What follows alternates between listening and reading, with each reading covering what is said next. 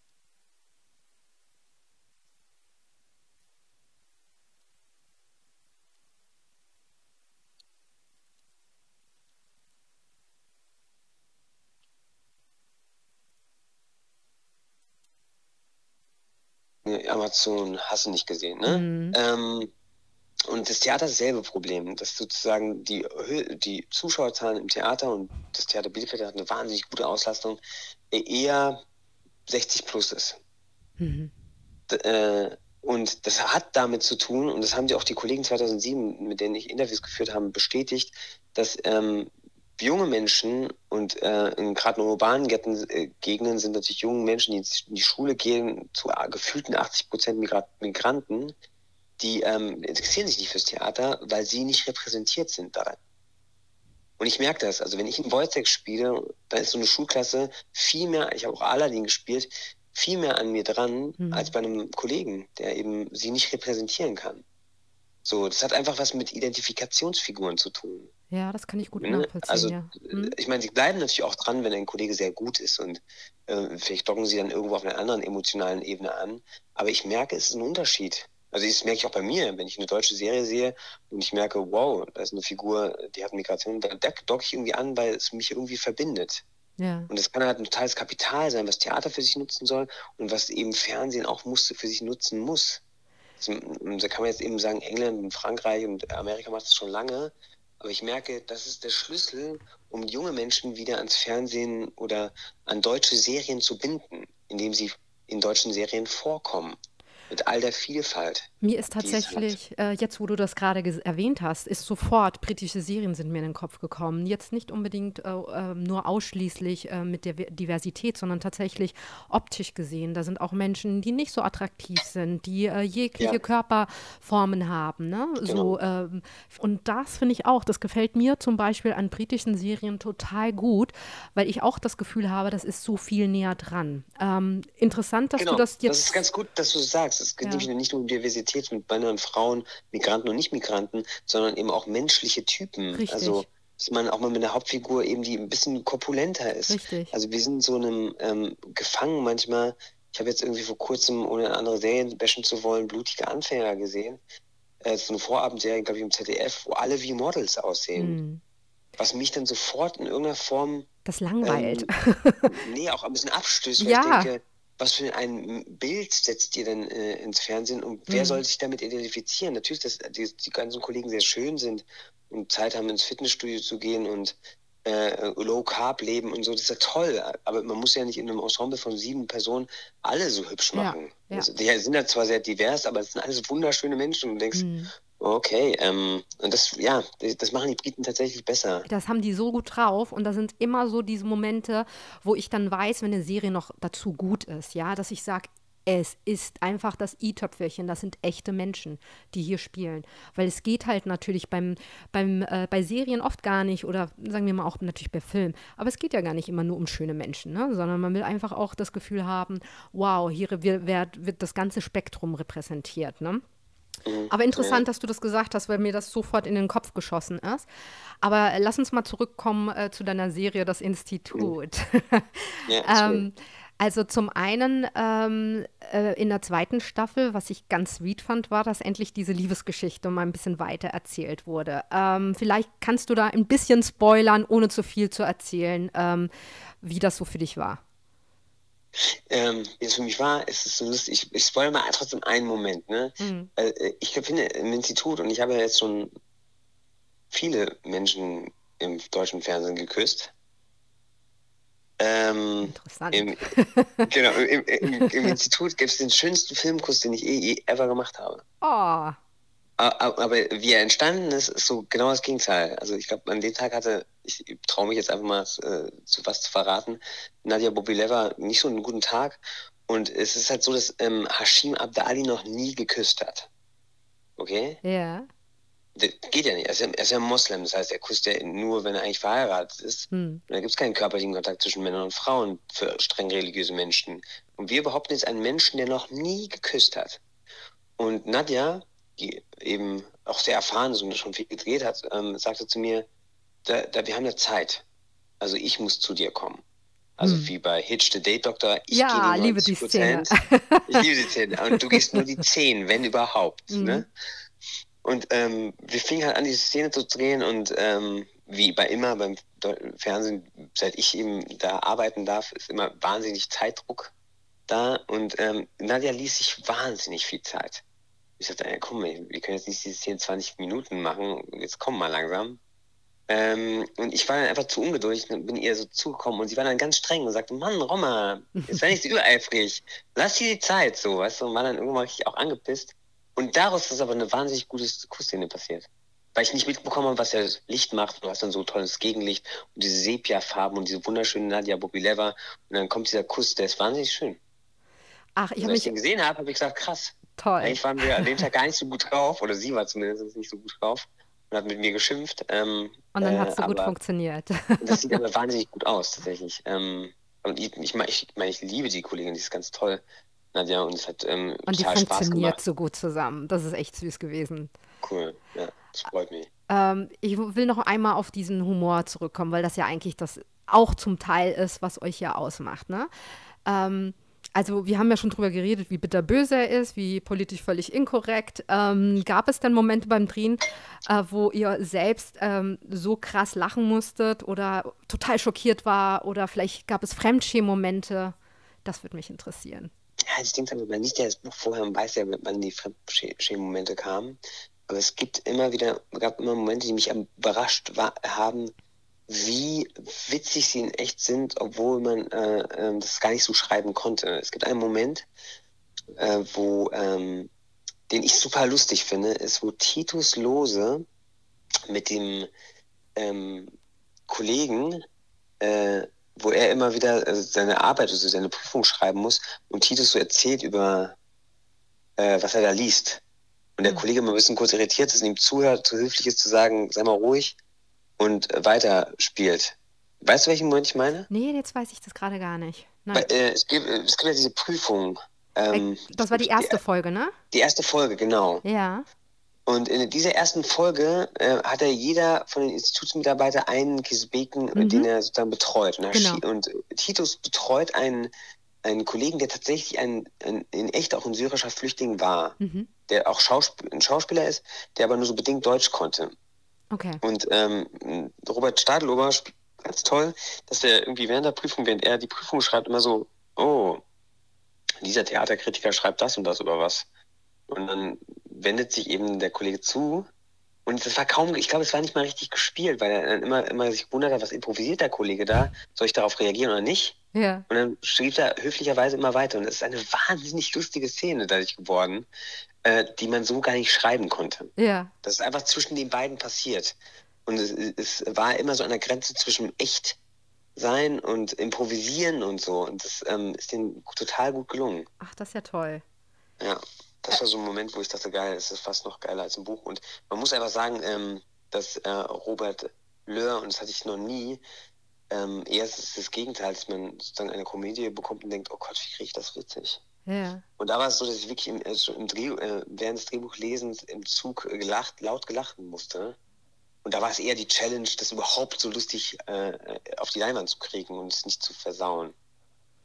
Ich habe tatsächlich, und ich weiß, dass da jetzt nicht nur der BR ähm, äh, involviert ist, aber äh, mir ist es halt aufgefallen, weil jetzt zum Beispiel Hinterfing auch eine Serie ist, die Themen anreißt. Ähm, da bleibt einem ja auch das Lachen so im Halse stecken. Ne? Und dann denke ich immer wieder, der BR, so überraschend, der traut sich was. Ähm, und ich finde auch, dass der Sender mit euch, mit äh, das Institut Mut beweist, ja. Wahnsinn. Ähm, und ähm, es kann ja auch sein, dass dieser Humor auch aneckt. Die zwei Haupt-BR-Redakteure, die das unterstützen und ich äh, kann es, will immer laut sagen, dass man solche Redakteure mehr unterstützen muss. Hm. Ähm, weil die machen einfach, ne, auf BR ist ja ein kleiner Sender, der, der geht einen mutigen Weg ähm, und ähm, das ist spannend, weil du sagst, ähm, wir, viele Schauspieler, viele Filmschaffende sagen immer, oh, die Amerikaner und Netflix und die machen das viel besser. Wenn wir mehr solche Redakteure haben, wir können das alles auch. Man muss also sich nur trauen. Hat, genau, hat das Potenzial, hat die Schauspieler, hat die Redakteure zu solchen Stoffen. Ähm, ich, man muss diese Redakteure mehr unterstützen. Das ist, glaube ich, der Trick. Oma, ich, also bin mir, ich, ich, bin mir so ein bisschen, ich bin so ein bisschen hin und her gerissen. Sorry, dass ich dich jetzt, äh, dass ich dir ins Wort falle. Ich, ich überlege manchmal, ob das Problem in Deutschland dieses Redakteurssystem ist und ob man nicht ähm, eher in ein Writers Room äh, gehen müsste, was ja im Ausland praktiziert wird. Hast du da irgendwie eine Meinung zu? Also, ich, ähm, ich kenne mich zu wenig mit diesen Strukturen aus. Das Ding ist mhm. einfach, so ein Writers Room ist ja sozusagen ein kreativer Pool, der sozusagen eine, was, was erschafft. Und Redakteure sind ja so Leute, die eben im besten Fall im Kreativen mitarbeiten und Sachen ermöglichen. Hm. Früher dachte ich auch immer so, Redakteure sind immer die, die irgendwas abhalten, aber Redakteure müssen ja, es gibt so viele, glaube ich, Projekte, die, die eben angeteasert werden und die müssen untereinander äh, sich gegenseitig auch irgendwie ähm, Sachen pitchen und durchsetzen und am Ende äh, Leute auf ihre Seite ziehen, damit sie überhaupt ein Projekt durchkriegen und so. Und ich glaube schon, dass in den oberen Instanzen, äh, die dann die letztendlich Entscheider sind, dann doch Menschen sind, die eben nicht ganz so ähm, innovativ unterwegs sind und mhm. sich dann mhm. echt überzeugen lassen müssen von den jungen, äh, aufstrebenden Redakteuren. Und dann, wenn was funktioniert oder Preise gewinnt oder einen riesen Zuschauerschaft kriegt, dann wussten das alle vorher, dass es klappt. Aber auf dem Weg dahin, also ich weiß, dass zum Beispiel so ein Projekt wie Lerchenberg, ZDF Lerchenberg, diese Serie, die ich persönlich ganz toll fand, hm. äh, am Anfang äh, im ZDF gar nicht so viele Fans hatten, das habe hab ich so gelesen. Und dann, als es dann so gut ankam, dann alle so getan haben, als wären sie es immer gewesen. Äh, ich merke jetzt zum Beispiel, es gibt ähm, beim ZDF eben eine, einen riesen Aufruf nach Sitcoms oder nach Comedy-Formaten. Und jetzt bin ich zum ersten Mal mit einem Freund zusammen unterwegs und versuche ein, auch ein sehr, sehr ähm, edgyes Format so durchzukriegen. Und auch da gibt es auch bei Netflix und so Leute, die sagen, das ist zu heikel, das Thema. Das wollen wir nicht anrühren. Und du würdest das dann produzieren selber?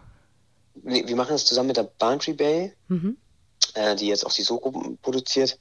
Ähm, wir sind ja gerade in Entwicklung und sind jetzt auf der Suche natürlich mit unserem Pitch, äh, um geeigneten Partner zu finden, einen Streamingdienst, Amazon oder um das durchzubringen. Und jetzt habe ich zum ersten Mal diese Erfahrung, wie das ist, wenn man einen Stoff hat, den man gut findet, eine Serienidee, die man gut findet, die sehr, sehr, also inspiriert durch das Institut auf, wenn ich ganz ehrlich bin, äh, und äh, auch ermutigt dadurch, ähm, zu sagen, ähm, wir haben es jetzt auch einem Redakteur im, äh, angeboten, der gesagt nach Hinterfing und nach Institut wollen sie sowas nicht mehr machen. Oder äh, sagen wir es mal so, sieht es nicht so gut aus, sowas zu machen.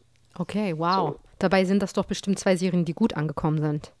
Gut angekommen sind und trotzdem gibt es dann, ähm, waren sie, glaube ich, edgy, haben das gerade das Institut, ähm, hatte dann auch nicht die Zuschauerzahlen, also gerade okay. in der Quote. Gerade die erste Staffel, die wurde ja um 23 Uhr nachts gesendet äh, da war dann irgendwie auch ein Tag, wo es unter der Messbarkeitsgrenze war. Äh, dafür waren, glaube ich, die Klickzahlen ganz gut, weil natürlich diese Formate wie Hinterfing und Institut eher auch dann die Menschen anspricht, die dann äh, online streamen. Naja. Ich weiß nicht, ob zum Beispiel die zweite Staffel, die ja schon auf Magenta lief, überhaupt, ähm, was die für einen Aufschlag bei Magenta gemacht hat. Also so richtig krasse Wirkung weiß ich gar nicht genau. Das müssten, müsste man dann beim BR mal abfragen, wie das ankam. Und wir haben jetzt die Hoffnung natürlich durch Interviews, durch Werbung, durch Instagram, dass wenn es jetzt losgeht im BR, dass die Leute, die dieses, diese Serie toll finden, da, da muss man auch den Leuten immer sagen, nehmt euch die Arbeit, nehmt euch die Zeit, klickt das an, guckt es euch an, weil nur Sachen, die dann auch angenommen werden, die ihm gedrückt werden, die geguckt werden, wo die Quote nach oben geht, dann auch bei den Sendern weitergeht. Und ähm, nicht zu so einem Nischenprodukt, weil äh, jeder Mensch, der guckt, hilft uns natürlich äh, gegenüber den Kritikern, die sagen, es hat überhaupt keine Quote, hm. das können wir nicht weitermachen. Werden halt so Sachen ähm, wie der Tatort, egal was die da machen im Tatort, immer so eine 9 Millionen Grenze knackt. Ja. So. Das ist natürlich auch eine andere Institution, ne? Also gibt es ja schon so lange. Also ich gucke Tatort zum Beispiel gar nicht, darf ich wahrscheinlich nicht laut sagen, aber vielleicht hängt das bei mir auch mit meinen spanischen Wurzeln. Also bei uns wurde Tatort nicht geguckt, deswegen habe ich mich da auch nie dran gewöhnt. So. Dafür gucke ich ja, äh, aber, das Institut. Ja, wie, also da, da, muss man mal fragen, wie erzieht man sein Publikum? Will ja. man ein neues Publikum? Wenn du sagst, das ist eine andere Institution, warum setzt man nicht Hinterfingen mal auf 20.15 Uhr und guckt, was passiert? Ja. Oder Institut, warum muss es im Nachtprogramm laufen? diese Art von Programmierung ist auch eine Entscheidung, zu sagen, was für einen Zuschauerpool will ich machen und so. Ja, das stimmt. Ähm, also das kann man ja auch, ne? Also man kann das ja auch mal, mal anders denken und verändern und mutiger werden. Ähm, da steckt man aber nicht drin, in diesen Strukturen. Also Hinterfing hat ja wenigstens das Glück, dass Netflix ähm, die ja auch ausstrahlt, die Serie. Und, ähm, mhm. und da offensichtlich so gut läuft, dass jetzt auch die zweite Staffel ähm, dort läuft. Ähm, ich wusste das jetzt zum Beispiel nicht, weil dass das Institut ähm, nicht so gute ähm, Zahlen hat. Ich dachte immer mit einer zweiten Staffel. Aber gut, ihr seid ja auch ausgezeichnet worden. Ne? Das ähm, ist genau, ja auch nicht. Hat, genau, das habe ich jetzt auch gelernt. Entweder man hat eine sehr gute Quote und alle gucken es oder man wird ausgezeichnet. Ähm, das wurde, so wurde mir von Redaktionsseite erzählt, dass das dann natürlich auch, und was der Ausschlag war, war Magenta, glaube ich. Mhm. Ja. Also von Produktionsseite wurde mir so erzählt, dass der Einstieg von Magenta und die haben dann auch eben den Betrag, der noch gefehlt hat, um überhaupt was realisieren zu können, mit reingegeben.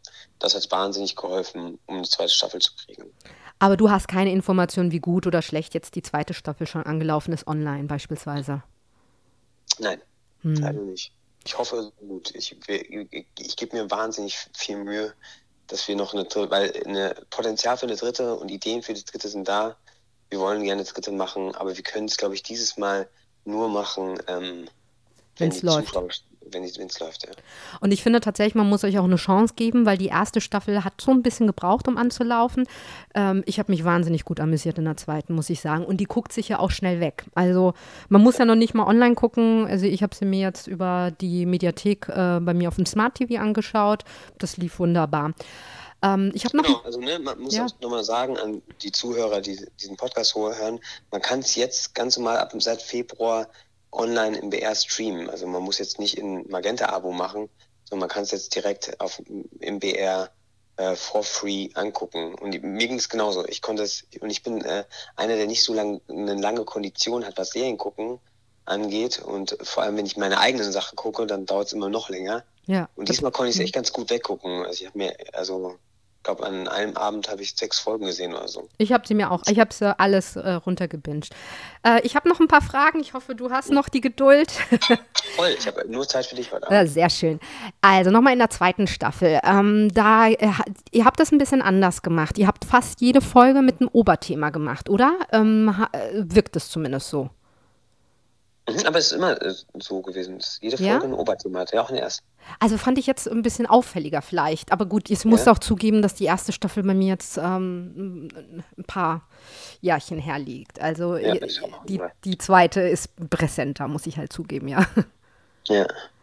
Und, ähm, und hattest du das Gefühl, also du, du meinst, das war, das war jetzt immer so, ist gleichbleibend gewesen, da seid ihr euch treu geblieben mit diesen Oberthemen? Oder war das ein bisschen auffälliger dieses Mal? Nee, was, was halt auffälliger war, dass die Oberthemen ein bisschen krasser waren. Ne? Mhm. Also sowas wie, also ich habe die, als ich die Bücher gelesen habe, habe ich gedacht, wie geil, guck mal, wir machen so eine ganze Paintball-Folge, wo wir gegeneinander aufeinander schießen. Dann hast du auf einmal Lawrence von Arabien Thema in einer Folge, dann hast du Oktoberfest. Es waren halt so ein bisschen, es waren Oberthemen, die so ein bisschen, also in der ersten Folge hatten wir so Folgen wie, wir spielen eine Runde Siedler von Katan. Hm. Es war also ein bisschen müh braver oder gut, ne, oder wir spielen gegen die Holländer Fußball oder so. Und diesmal war, war das so ein bisschen extremer. Das stimmt. Also ne, es gibt ja auch einen Genrewechsel und du bist auf einmal in einer Folge, wo du einen horrormäßigen Szenarios aufbaust.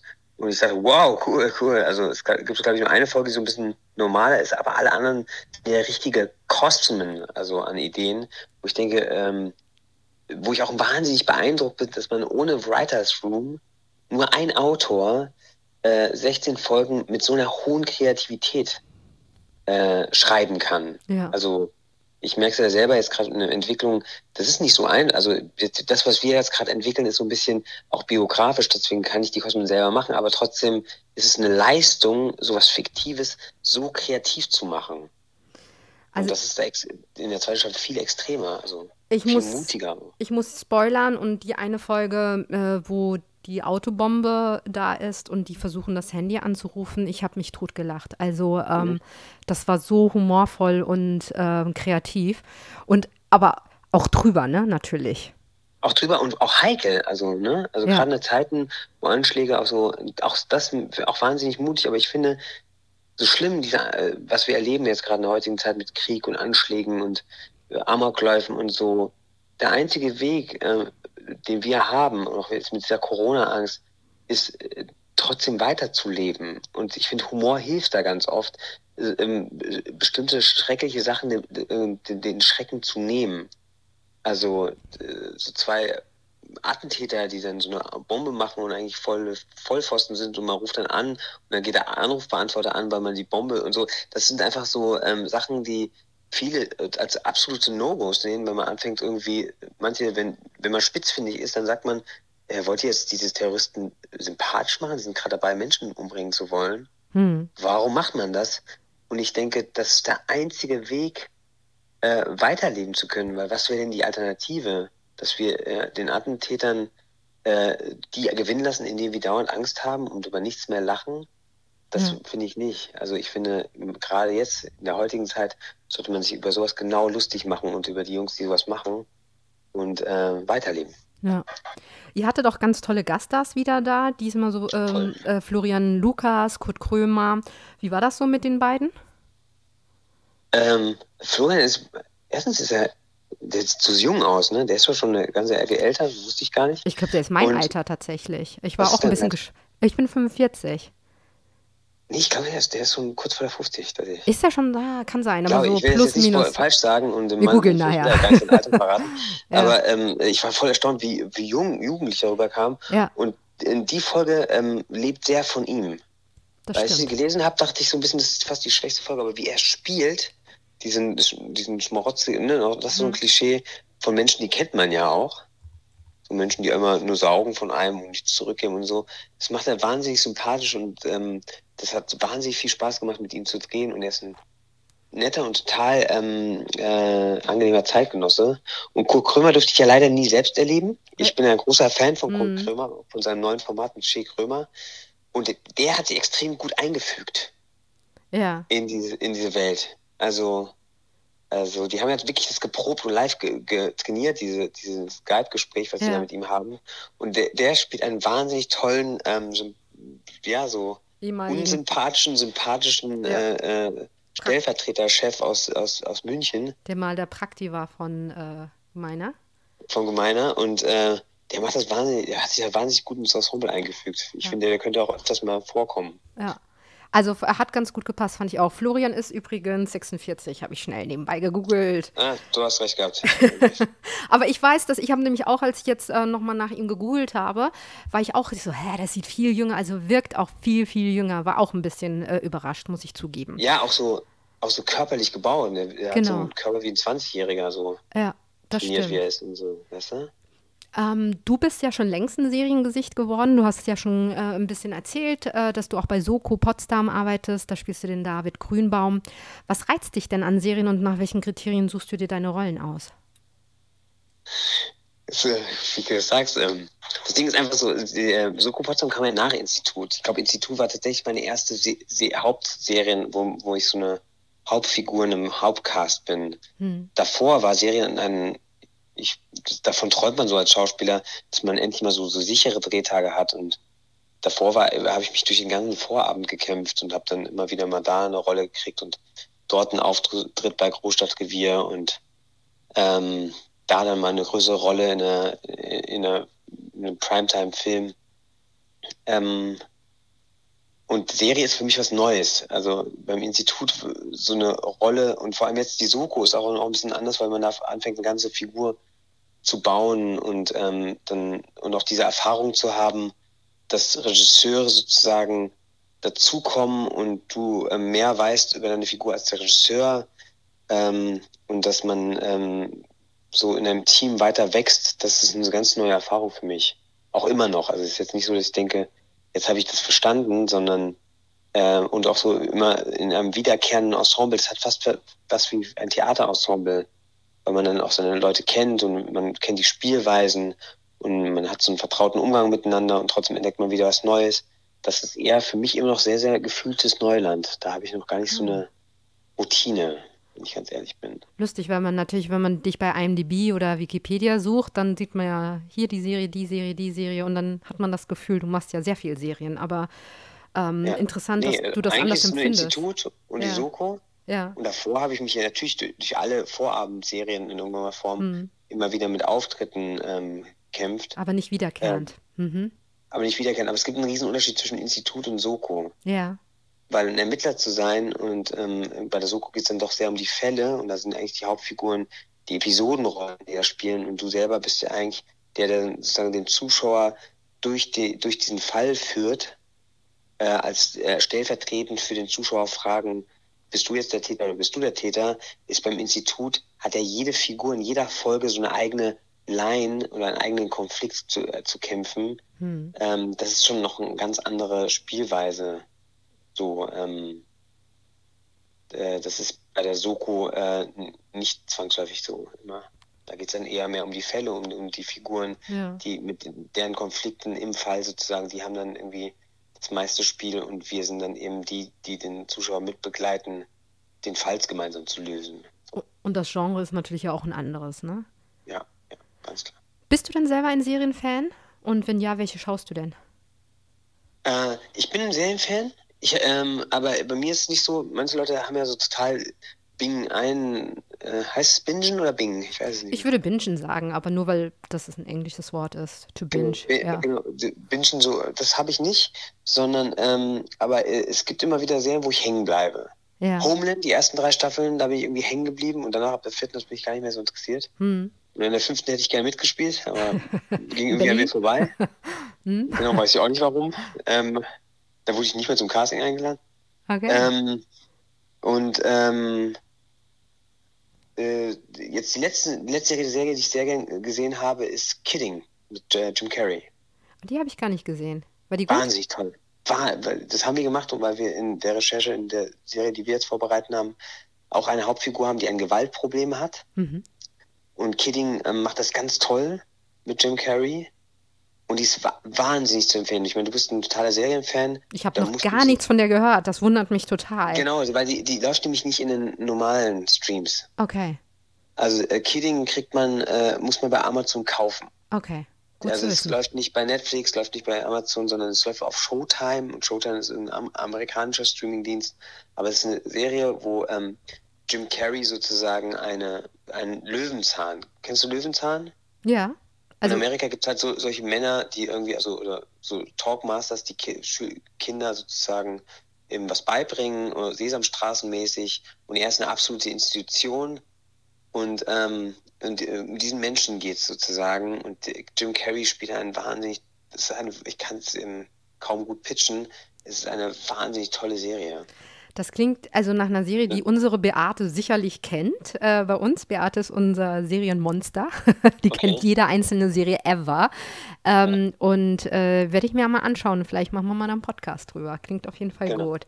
Außerdem lief Jim Carrey äh, sehr. Jim Carrey, Jim Carrey, hat ja auch so ein Thema mit Depression. Es geht dann um die Hauptfigur verliert einen Sohn, einen Zwillingssohn und er möchte gerne dann eine Folge machen, wo man die Kinder mit dem Tod konfrontiert. Und es ist so ein Familienunternehmen, der Vater will das nicht und alle, er ist so eine Figur, die totaler guter Mensch ist. Hm. Und er, ähm, in ihm drin wabert aber was und kommt was Gewalttätiges raus und es geht von Folge zu Folge, wird immer mehr. Und ähm, das ist wahnsinnig spannend zu sehen. Ich, die erste Staffel endet irgendwie auch mit etwas, womit man gar nicht rechnet. Und ähm, es ist ja schon eine zweite in der Mache oder ist sogar schon fertig. Ja. Die habe ich aber noch nicht gesehen das war so die Folge. Und was ich auch ähm, gerne gesehen habe, war Bonusfamilie aus Schweden, die erste Staffel. Okay. Die genau. kenne ich auch nicht. es gibt jetzt schon deutsche Adaptionen, aber wenn du mal Zeit hast, guck dir die erste. Da geht es halt um, um eine Patchwork-Family, die zusammenkommen muss. Ja. Und äh, die, die Schwedi schwedische Original Bonusfamilie ist wahnsinnig toll geworden. Ich weiß nicht, wie die deutsche geworden ist. Und läuft die auch auf Netflix oder wo läuft die? Netflix, die läuft auf Netflix. Okay, dann hab, also sind das ja schon mal zwei super Tipps, die ich mir äh, auf jeden Fall anschauen werde. Ähm, was steht denn bei dir noch für äh, dieses Jahr für Projekte an? Naja, wir drehen jetzt erstmal bis Anfang Juli die, ähm, die Soko mhm. und wir machen einen Podcast. Äh, es gibt sozusagen eine zweieinhalbte Folge, kann man sagen. Also es gibt eine Folge äh, Institut, auch wieder acht Folgen als Podcast. Also tatsächlich. Da geht eine Radiomitarbeiterin nach Kisbekistan und. Ihr seid in euren das, was, Rollen dann sozusagen. Genau, wir sind in unseren Rollen und die macht eigentlich das, was du auch machst, aber vor Ort bei uns im Institut. Das ist ja super spannend. Äh, kann man dann wahrscheinlich auch auf allen Kanälen hören. Ich hoffe sehr, ja. Also das haben wir noch nicht gemacht und das steht an. Und ähm, ich habe letztes Jahr einen ZDF-Fernsehfilm gemacht, eine Komödie, die Matze Kebab und Sauerkraut heißt, mhm. mit Alice Brauner vielleicht kennst du die, das ja. die, eine, eine, eine, Produzentin, die Tochter von Arthur Brauner. Es, äh, es sind ja große, äh, ne, die, also Fernsehfilmmacher. Genau. Mit Franz Dinder und Christine Eichsenberger mhm. und Christoph Lee hat Regie geführt. Und das ist so eine Buddy-Komödie. Ähm, äh, zwei, ein, ein, ein jüdischer Mensch und ein äh, muslimischer Mensch sind Kumpels. Und die beiden Kumpels sind in Berlin auf, aufgewachsen und verlieben sich in eine, äh, eine wunderschöne blonde Frau und äh, wollen die beiden kriegen. Und die ist natürlich Christin. Und ähm, genau, wir, das ist so ein bisschen so eine Buddy-Komödie. Ich würde jetzt sagen, sowas wie äh, Bad Boys, nur auf Deutsch. Mit weniger Action und auf Deutsch. Und bisschen, bisschen friedlicher und das wird irgendwie dieses Jahr noch ausgestrahlt. Das war ein Versuch, sagen wir es mal so. Ähm, Aber noch kein Datum. Es gibt noch kein Datum. Sie wollten es irgendwie im April rausbringen ähm, und jetzt ist irgendwie, habe ich Mai mal gehört. Hm. Aber Frau Brauner will es, glaube ich, erst im Herbst haben, weil sie gerne eine Festivalauswertung haben möchte. Okay. Ähm, es bleibt alles noch spannend. Das ist so in der Mache. Und bis jetzt äh, ist das Jahr natürlich äh, ruhig für mich gewesen. Mal sehen, vielleicht kommt noch was Spannendes. Dritte Staffel, das Institut, weißt du noch gar nicht, ob es die geben wird, wahrscheinlich, ne? Wir hoffen alle sehr, es, ähm, ich, genau, es kommt ein bisschen auf die Sender an, es kommt auf die Richtung an, wo die Leute hinwollen, ob man äh, eben eben vielleicht von dem Erfolg von Hinterfingen und Institut weiter in dieser Richtung, wir wollen mutiger und moderner werden und äh, oder ob man jetzt sagt, jetzt haben wir zwei sehr edgy Formate gemacht, jetzt gehen wir wieder konventioneller hm. Ich habe keine Ahnung. Und wir hatten eben nicht das Glück, dass äh, wie Nothing, dass Netflix das gekauft hat. Ja. Ähm, deswegen bleibt es offen und ich, wir hoffen jetzt einfach sehr, dass, äh, dass wir Zuschauer akquirieren können. Hm. Und dass die Leute nicht einfach zufällig, es ist ganz oft so gewesen bei der ersten Staffel, dass Leute so zufällig darüber gestolpert sind bei irgendeiner Wiederholung, dass sie gesagt haben, ich habe gar nichts von dieser Serie mitbekommen und sie ist ganz toll. Und ich hoffe, dass wir es dieses Jahr ein bisschen vermeiden, dass wenn wir schon eine zweite Staffel machen, dass alle, die da Bock drauf hätten oder in Frage kommen, das gut finden zu können, das auch sehen, nicht irgendwie zufällig. Also ich muss ja sagen, wir sind ja sowohl bei Hinderfing als auch das Institut auch nur durch eure PR-Menschen drauf gekommen. Ja, also es ist tatsächlich so, ne? Wenn wir angeschrieben werden und uns äh, nette PR-Ladies fragen, äh, ob wir Bock hätten zu berichten ähm, und sich das ergibt, dann machen wir das auch gerne oder gucken uns die erstmal an und dann können wir eine Review machen oder ein Interview, jetzt ein Podcast mit dir. Das äh, ist ja dann auch spannend für uns, weil wir natürlich ja auch ein Interesse haben, dass deutsche Serien besser werden. Ja, genau. Ich glaube, wir alle. Wenn es eine dritte Staffel gibt, geben sollte, äh, dann, ich spoiler mal ein bisschen, scheint es ja in einem neuen Land stattzufinden. Genau. Genau. Das wird interessant, oder? In einem kommunistisch-asiatischen Land diesmal. Ja. Wie kamt ihr da auf die Idee? Oder ja, der Robert? Robert. Ja. Als ich das gelesen habe, als er mir das erzählt hat, dachte ich, okay, was heißt das denn für Hashim? Ja. Fliege ich dann raus und er setzt mich durch einen Asiaten oder? Naja. Also, nein, nein, der Hashim, der kommt da mit. muss so, er ja, äh, er muss ja. Also das verraten wir jetzt wahrscheinlich nicht. Wir sagen, schaut genau. euch mal die letzte Folge an.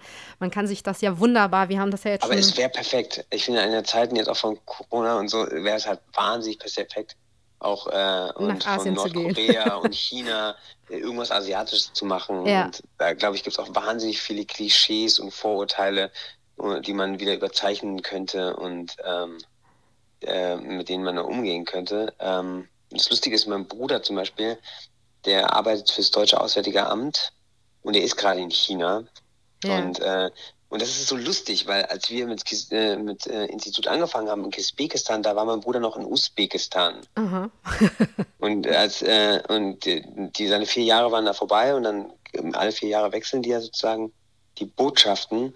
Und er hat sich entschlossen, dann nach Peking zu gehen. Und dann, als ich dann die, die zwei Staffel gelesen habe, dachte ich, Alter, ich verfolge ja meinen Bruder irgendwie immer. Ja.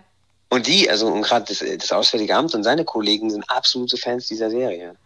Also äh, kann ich mir total gut vorstellen, vor allem wenn man ein bisschen offen ist und Humor hat, ne? Also ja. ähm, und natürlich weiß, dass es wahrscheinlich alles überspitzt ist, ne? Und bisschen drüber.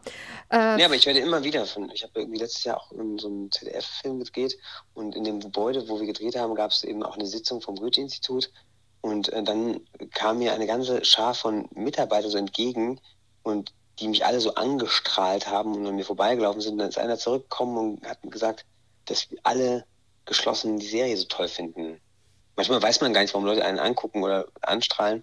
Und das, dass sie gerade hier so eine, so eine Lehrgang haben vom Goethe-Institut und mich erkannt haben und dass sie es toll finden.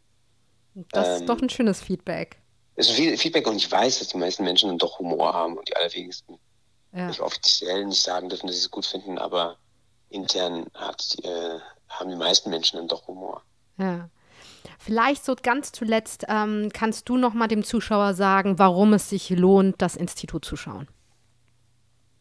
Ähm, es lohnt sich, weil es ein, ähm, eine äh, politisch intelligente und sehr, sehr lustige Komödie ist. Von Menschen, die wir, glaube ich, alle kennen. Und je älter man wird, desto mehr Neurosen entwickelt man. Und wenn man sozusagen alle Neurosen zusammenfasst und nochmal überspitzt, dann passt das voll in unsere Serie. Und wenn man daran Freude hat, wenn man Freude hat an, an zynische, aber trotzdem auch liebenswerte Menschen, dann lohnt sich das vollkommen, das Institut zu gucken. Und in der heutigen Zeit, wo alles ähm, bisschen zu hysterisch diskutiert wird mit ähm, politisch korrekt sein und äh, Angst vor Corona, äh, ist es eine wahr, wahrhafte Erleichterung, so eine Serie zu gucken man kann sich ja mal die Zeit nehmen, nicht so viel nach außen zu gehen, wenn man eben ein bisschen zu Hause bleiben sollte, um sich nicht anzustecken und einfach mal die Serie schauen. Genau. Und vielleicht auch in der heutigen Zeit, das habe ich auch gemerkt, will dann doch nicht so viele Nachrichten mehr gucken, ja. einmal mal die Tagesschau ausfallen lassen und dann lieber ins Institut gucken. Richtig, so ist es. Sich ein paar Nudeln kochen. Genau. Und Klopapier benutzen. Nudeln Klopapier. Dann funktioniert das. am meisten gehamstert. Du, ich bin total, ähm, ich bin total geschockt, weil ich wohne hier in Berlin in Friedrichshain und wir sind ja so ein bisschen die kreativen Linken, so ein bisschen äh, und hier ist alles ausverkauft und ich denke nur so, wirklich bei uns in Friedrichshain, die linken Coolen. Ich bin ein bisschen geschockt, aber na gut. Anderes Thema. Aber Vielleicht echt, ist es ausverkauft? Ist ausverkauft. Ich war erstaunlich. Ja. Ich wohne ja in Bielefeld auch in so einer eher ähm, alternativen Gegend und da war ich erstaunt, dass dann doch nicht so viel ausverkauft waren. Und die Leute da, das hätte mich also, gefreut, das wäre so ein bisschen die Hoffnung gewesen für meinen Kiez hier, aber ähm, ist es leider nicht. Also tatsächlich. Trotz Low Carb? Trotz Low Carb, vegan. ähm, Nudeln gehen immer. Nudeln gehen wirklich immer. Ja, keine, ich finde es ein bisschen übertrieben, aber äh, ja, aber natürlich äh, hast du recht, wird da auch viel wahrscheinlich mit den Medien und Nachrichten. Sollte man vielleicht einfach mal ein bisschen entspannter alles äh, sehen. Und das Institut und lieber ein bisschen lachen über alles. Ne? Genau. Oma, ganz herzlichen Dank, dass du dir so ausgiebig Zeit genommen hast, mit uns hier im Seriensprechzimmer über deine Serie zu sprechen. Das Institut Oase des Scheiterns, die zweite Staffel. Ab dem 19. März läuft die im Bayerischen Rundfunk. Ihr könnt die aber, wie gesagt, auch ähm, online sehen oder einfach streamen über die Mediathek. Das geht auf jedem Smart TV. Herzlichen Dank, Oma. Ich danke dir. Also, ich würde mich freuen, wenn wir vielleicht zur dritten Staffel nochmal sprechen könnten. Vielleicht klappt es. Voll gerne. Voll gerne. Herzlichen Dank. Ich nur Inshallah. Das würde jetzt sagen, so Gott will. Sehr schön. Bis ganz bald und tschüss, ja, ihr Lieben. Bald. Danke fürs Zuhören.